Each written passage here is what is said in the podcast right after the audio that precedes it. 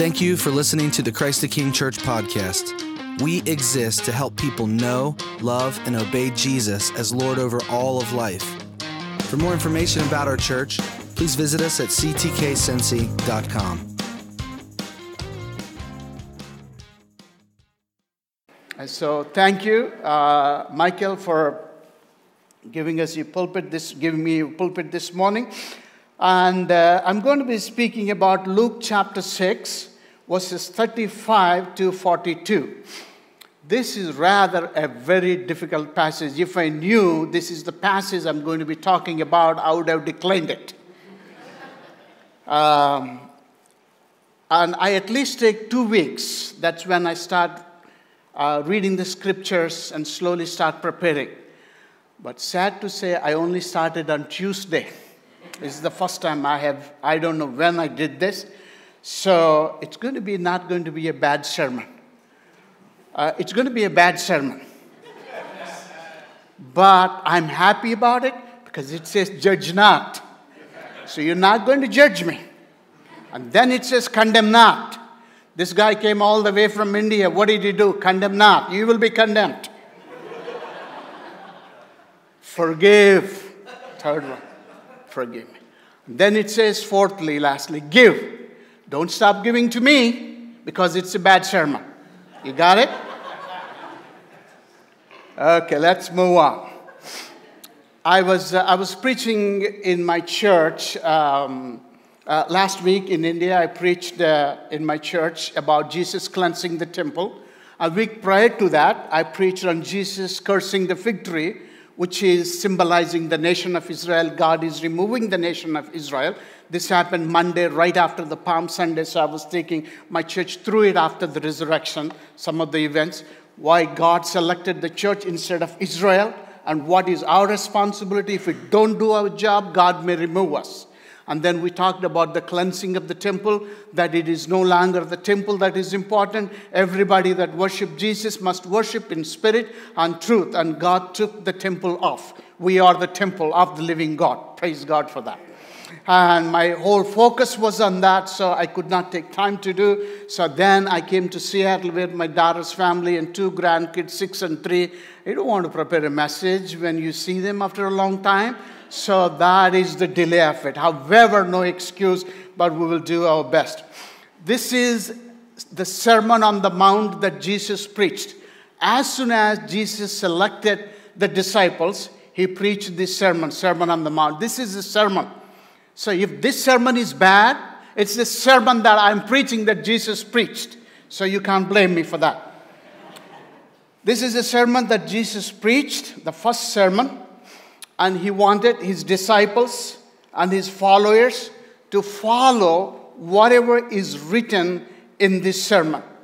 In other words, Jesus is looking at the life in a different perspective than the normal life that the people were living at the time. There were many people that were following Jesus for many reasons. There were 12 disciples, and there are other disciples that were closely following him by giving their hearts. But there are hundreds of people and thousands of people that were following him, but probably they did not understand what Jesus was preaching.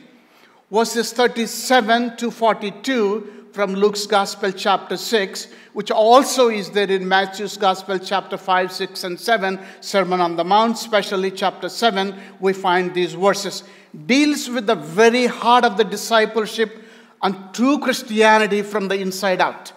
Let me make my statement very clear. Luke chapter 6, verses 37 to 42, deals with the very heart of discipleship. If you want to be a disciple of Jesus Christ, these are the words that you stick with. And uh, a true Christianity from inside out. I'm not saying, not the present pope, the previous pope said, if you follow these verses, you will enter into heaven. I'm not saying that. That's a wrong doctrine, by the way. We are saved by grace. We enter into heaven by grace when we accept the salvation that Jesus gives us freely. And once you're saved, as a Christian, you practice these things in order to prove yourself to be a true disciple of Jesus Christ and make a distinction in the world. That clear? Amen. Okay, the doctrine is set, and now we will move forward. Now, in all these sections, Jesus was talking, condemning one thing, is not approving the lifestyle of that day, but also he's bringing out the new lifestyle. So, my focus this morning is not what Jesus is leaving, but what Jesus is focusing. That is how my outline is pictured, because that will be our focus. While I will be explaining what Jesus is not approving, but my focus will be on what Jesus wants us to focus. The theme this morning is called to be different. Every disciple of Jesus Christ is called to be a different person. When our lifestyle is different from the world, or contrary to the standards of the world, literally, we are agreeing with Peter to the thought that we are aliens in the world.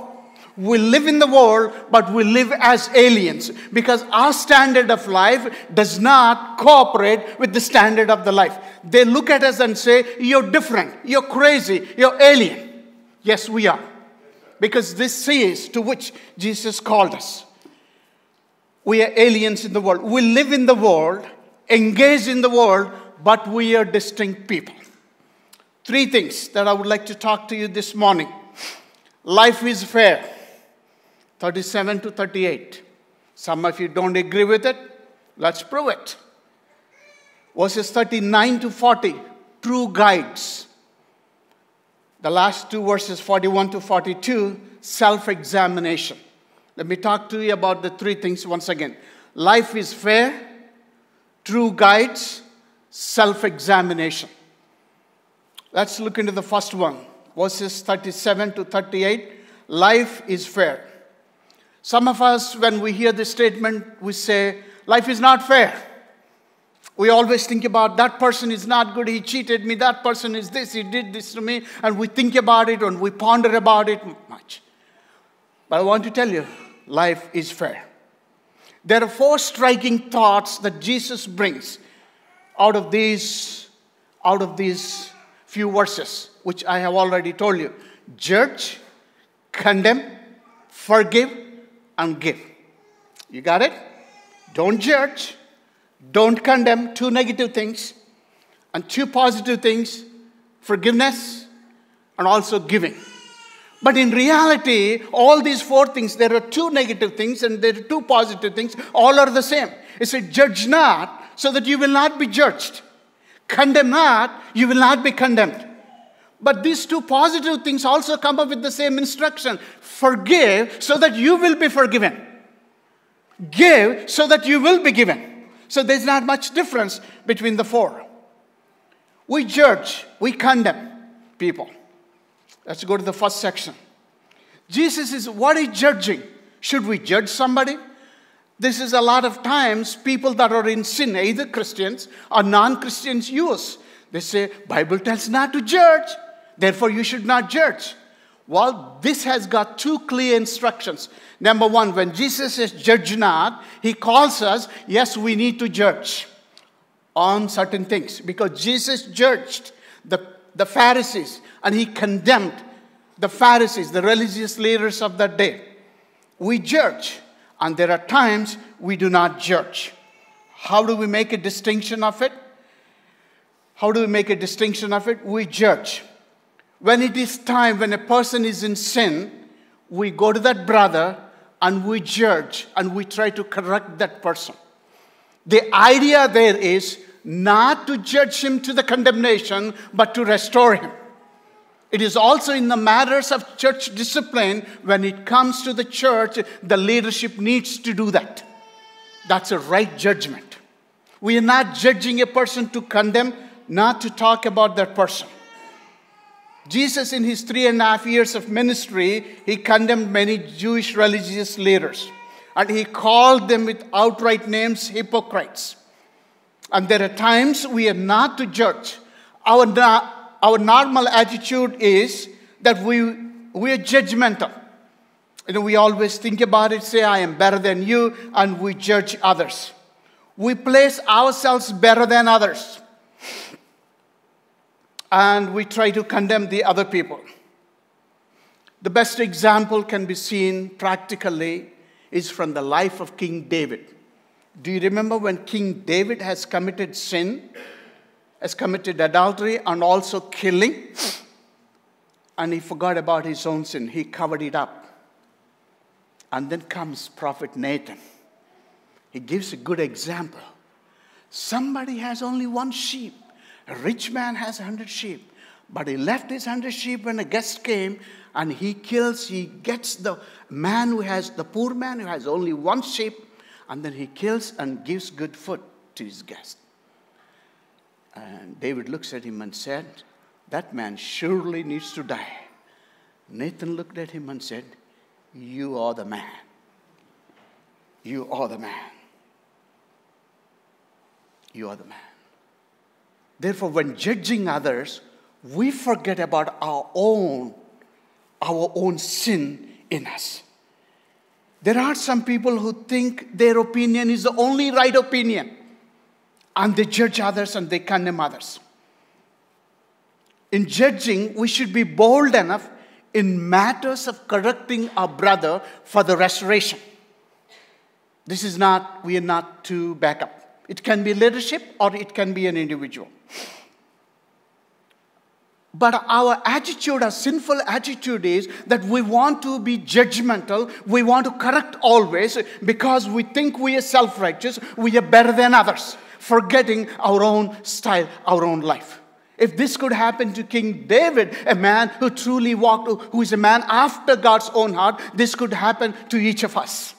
Let's not be blinded about it. Let's go to condemnation.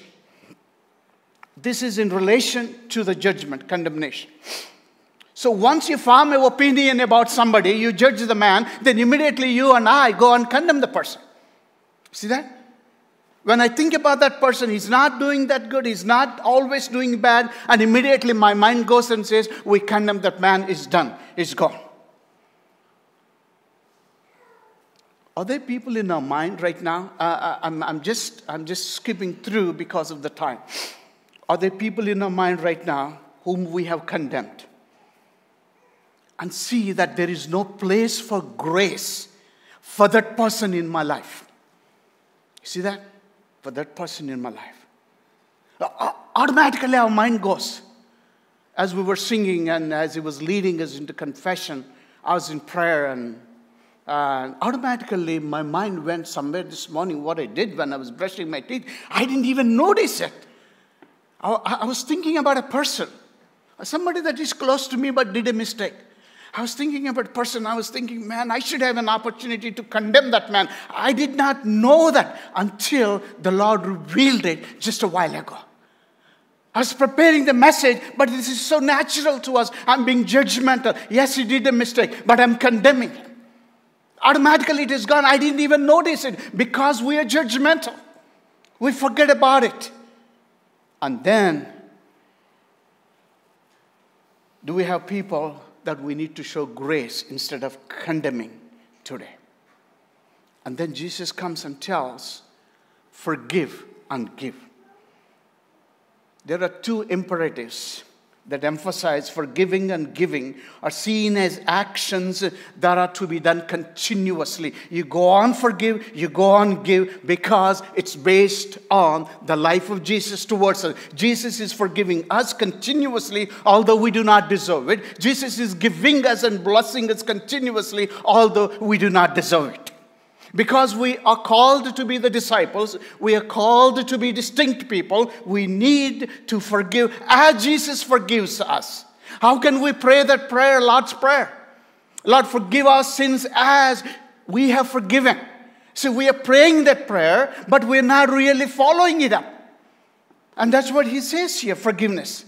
Stop resentment, displeasure for wrongs and offenses. It's after forgiving. Make sure to you give. Give people. You forgive somebody that doesn't deserve. And then you give something to somebody. It's freely transferring the possessions. Now we see the connection between all the four things. There is a person in our life whom we judge is not the right person, whom we condemn, We formed an opinion and we condemn. Once the condemnation is over in my mind, then I don't look at that person. I says, you deserve it. But Jesus says, reverses it and says, forgive that person. He doesn't deserve the forgiveness, but forgive him because that is what I have done in your life. I have extended my grace to you in that way. Not only I forgave, not only I have been forgiving continuously, I'm giving. I gave myself and I'm giving you because you have sinned. I have not stopped blessing you. That's very hard. Very hard. But that's what we are. God forgives us, forgives us, and forgives us. One day everything will vanish from this world, but only Christ's godlike character will last for eternity. Now, all these four things can be best explained by one parable that Jesus said from Matthew chapter 18, 21 to 35. A king settling his accounts with his servants. You recall that? He called the servants. He called one who owed him a lot of money. I don't want to expose that scripture, but a lot of money. One interpreter said billions worth of money. And he fell down at his feet and said, Please forgive me. Yes, I owe to you. Yes, and the king said, Put him in the prison. He judged him, condemned him, put him in the prison. Then he, f- he fell at his feet and said, Have mercy on me. Give me some time. And the king said, That's okay. You don't need to give. I take off judgment, I take off condemnation, I forgive you, and also I give you all the money, all that money you owed me. Go, you're free. Go, you're free. That's you and me. And then this servant, servant number one, goes to his subordinate servant, servant number two, king forgave servant number one billions of dollars worth of money, and this servant who had received all freely goes to another servant who, from whom he borrowed the money. Who borrowed the money from the first servant? A little money, maybe $10,000. And then said, Give me, pay me my money. And the man said, I don't have, give me some time. No. And they put him in the prison, judged him, condemned him, locked him up in the prison, didn't forgive, didn't give. One of the servants of the king told what the first servant did. He called the first servant. You see the implication of it? You see how it goes? You judge and you condemn. You forgive, you're not forgiving. I'm giving you, but you're not giving. Called the first servant and said, This is what I have done billions of dollars worth of money freely. I forgave you, gave you, I didn't judge you, I didn't condemn you, I gave you full of grace, you're debt free. But you did to one of your servants to a little money. And therefore he called and said, Put him back in the prison. Think about it. Is it not true that if we judge, God will judge us in some way? If we condemn some people, God will not condemn us. If we don't forgive others, how would God forgive us? If we don't give others people who do not deserve, who do not deserve.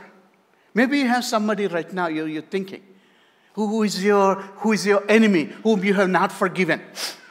Maybe call him up and say, Let's go for dinner. He'll be surprised and shocked because we are called to be different. That's what exactly Jesus does to each of us. Let's move on to the second thing, verses 39 to 40. True guides. Jesus called us to have these four qualities, and then he says, You be true guides. A guide is somebody that leads another person into the truth that he does not know. Now, while explaining about the true guides, he's also exposing the false guides, and Jesus calls them blind guides.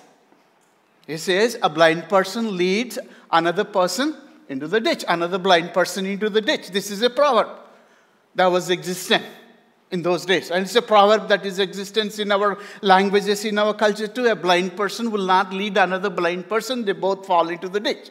So he's looking at the religious leaders of that day, but my focus will be what Jesus wants his disciples to be. He didn't want them to be blind guides. But while he exposes them, they expose uh, the way that he exposes is that the blind people that they are not looking at their own faults are not looking at their own faults. Who are the Pharisees and the scribes? The Pharisees are the teachers of the law, the preachers. Scribes are the interpreters of the law. They were the religious people of that day. Jesus called the Pharisees and the religious leaders of that day. They were supposed to be leading the people into the truth, but, but they have failed to do it because they are blinded to see themselves as they are. Why people are blinded? Jesus said in Matthew chapter 23, verses 23 and 24, Woe to you, teachers of the law and Pharisees, the religious leaders. The religious leaders of the church today are not much distinct because we have wrong doctrine, we practice wrong things. You hypocrites, you gave tenth of your spices, mint, dill, and cumin, but you have neglected the more important matters of the law justice, mercy, and faithfulness. You should have practiced the latter without neglecting the farmer, you blind guides. And the verse goes on. See that there is a form of religion. They were practicing all these things. But Jesus said, while you practice these things, you have neglected the most important things justice, mercy, and faithfulness. You're not forgiving people. There is no mercy, there is no faithfulness. You think you're religious, but you're not. We are blinded to our faults at least for at least by two primary reasons. One self-justification. I always want to justify myself. That's my nature. I don't know about you but that's my nature. I can't speak about you. I think that's our nature always in the self-justification i always put myself above others thinking i am better than you did you ever think that way i think that way i'm better than you even when others point out to my faults, I reject them. Say, I'm not like that. Self righteousness, self justification. And my second problem is why I became, why people become blind guides is self self examination. We don't examine ourselves. Even when somebody that is close to us, either our spouse or somebody, a staff member, tells us that you're wrong at this, we take objection to that. We say, No, I am not. You're telling, having something in your mind. Therefore, you have become blind guides. And Jesus says, if you don't want to be a blind guide, I want you to be a true guide. This is what you need to do. You need to examine yourself, self examination, and never put yourself up. Justify yourself, humble yourself, and says, You need to be true guides. And I'm here to train you as true, as true guides. How do we become true guides? He tells here in verse 40 you need to be trained and fully trained. See this? Jesus wants to train these disciples to be true guides. And he wants to train them fully. How am I fully trained? It's an ongoing thing. Because when I get my theological degree, I'm not fully trained. That's the beginning of the training. Because you have lived 50 years of Christian life, that doesn't mean that you're fully trained. You're learning things still. It's a process. Fully trained. Fully trained. A fully trained person will be like his teacher. Jesus, every time listen to him. His disciples are trained to be true guides, and being fully trained is a lifelong process. There are three ways you and I can be fully trained. If you want to be a true guide, pointing people to Jesus Christ, we got to follow three things. Number one, we must be always willing to listen to God. Have you listened to God this morning? Second, one who is willing to put himself and herself into self examination. Always self examination. That's what Paul said when he was writing letter to the Corinthians at the Lord's Supper. Always examine yourself. You are the better examiner for yourself. Especially when somebody tells you, make sure you examine that. And number three, willing to listen to others and willing to be corrected, willing to listen to others. Are you willing to listen to others? You always say, No, I know about myself, don't tell me. When we say that, we are thinking that person as much more lower than us.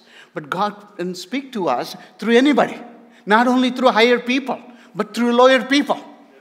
Through servants. See that? Anybody. God's word may come from many forms.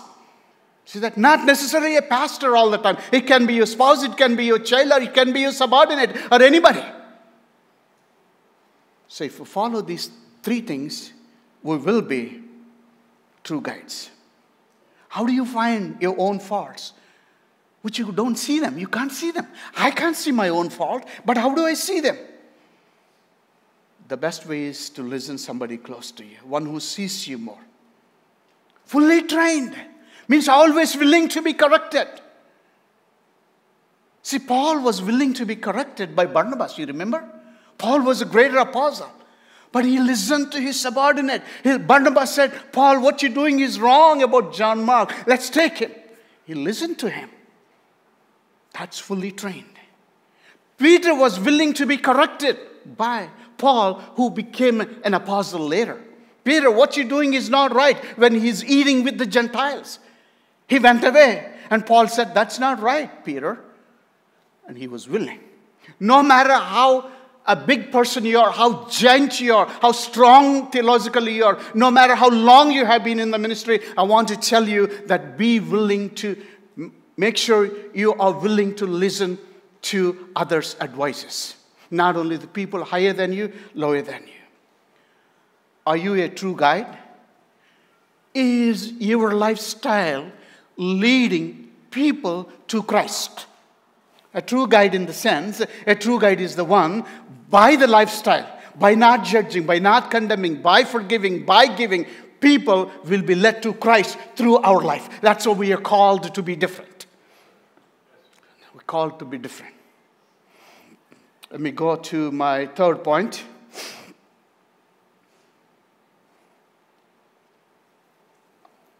41 to 42.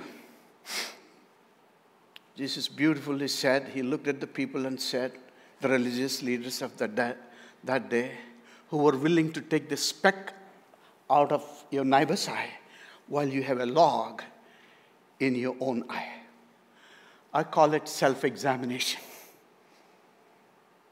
The religious leaders of that day were hypocritical. The blind guides were hypocritical. Why do you see the speck on others? And you don't notice the log in your own eye. And the way they do, there are three words that are used here. I'm not going to it now. They say, they see. What do they see? They see the speck. But you have a log in your own eye. That means you're being bothered. See, if you have a log in your eye, you, have a, you must have some eye pain. But you're not bothered by it because you're self justified. You're better than others. You're self righteous person.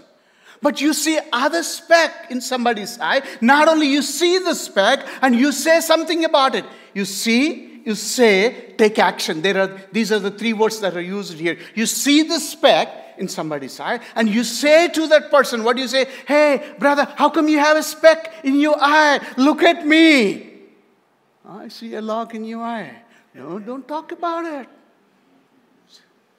Oh, I'm going to operate it. I'm going to do a surgery. How can an eyes doctor, ophthalmologist, when he has a log, would you like to go and have your eye surgery done through him? Because he can't see. See that? Can't do that. I'll choose another doctor. Kent Hughes said, we find it so easy to turn a microscope on another person's sin. But we look at ours through the wrong end of telescope. I like it. We easily spot a speck of phoniness in another because we have a logism in our own lives. Wrath towards the speck in someone else's life may come from suppressed guilt over the same massive sin in our life. This allows me to ignore my own log. How much easier it is for me to deal with someone else's sin rather than confronting my own. But Jesus' priorities are clear. I need to recognize my sin first and foremost. Honest examination leads to open confession. honest examination leads to open confession. Always we need to examine ourselves, which leads us to forgiveness and greater freedom from our sin. Focusing on my friend's speck isn't impolite. It keeps me from enjoying the new life that I have in Christ. Action should begin with us. I need to be honest with myself. And then we can help our brothers. We are called to live distinct, different in the world. Crazy. Paul said, fools for Christ.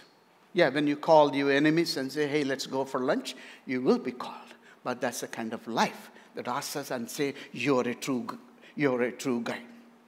Let me close this as uh, my time is over um, with uh, one, of the, one of the striking uh, testimony from the early church. Polycarp, who became a martyr for Jesus Christ, you might have heard in, uh, in the second century, 160 AD, who was being discipled by John the Apostle. Polycarp, when he was 86 years old, some say 92 years, is pretty old and uh, old. He was asked to renounce the faith uh, by Caesar. And uh, one of the man chiefs came and said, You're an old man, and just say one thing deny Christ for now and then you will not be burned to death. That's the punishment they gave him. You will not, you're old man. You can't take this pain. You can't do this. And uh, to which Polycarp replied, what he said was very, very, very striking. He said, No, I can't deny. All that the chief asked him was, You say, Jesus Kurios. Jesus is the Lord.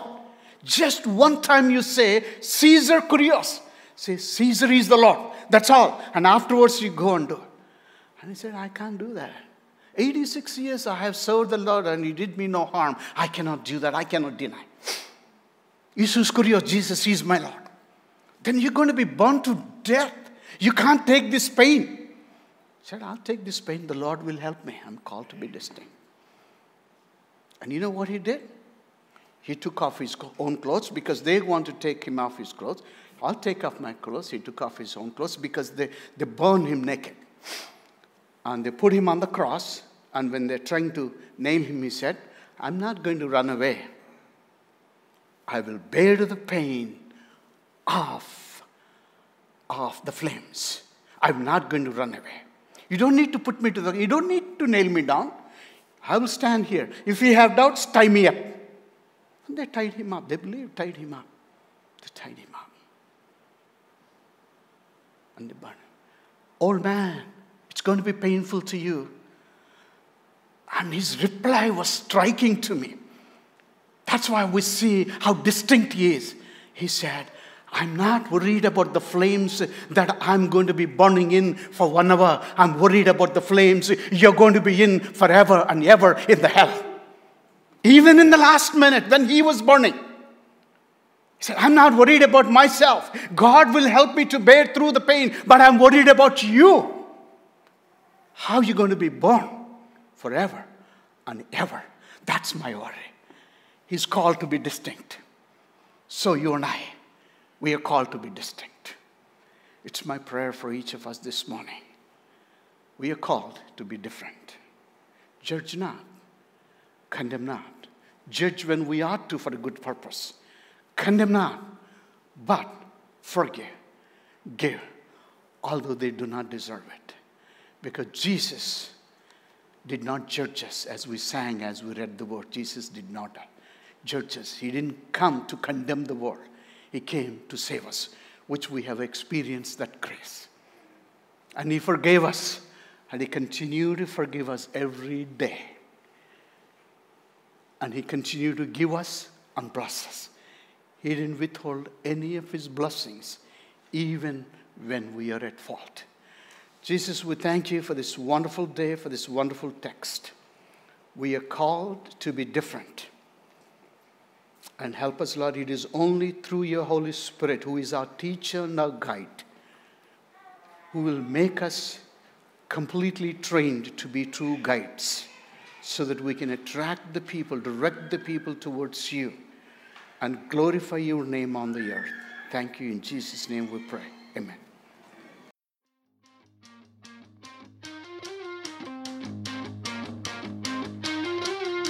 We are Christ the King Church. For more information about our church, please visit us at ctkcincy.com.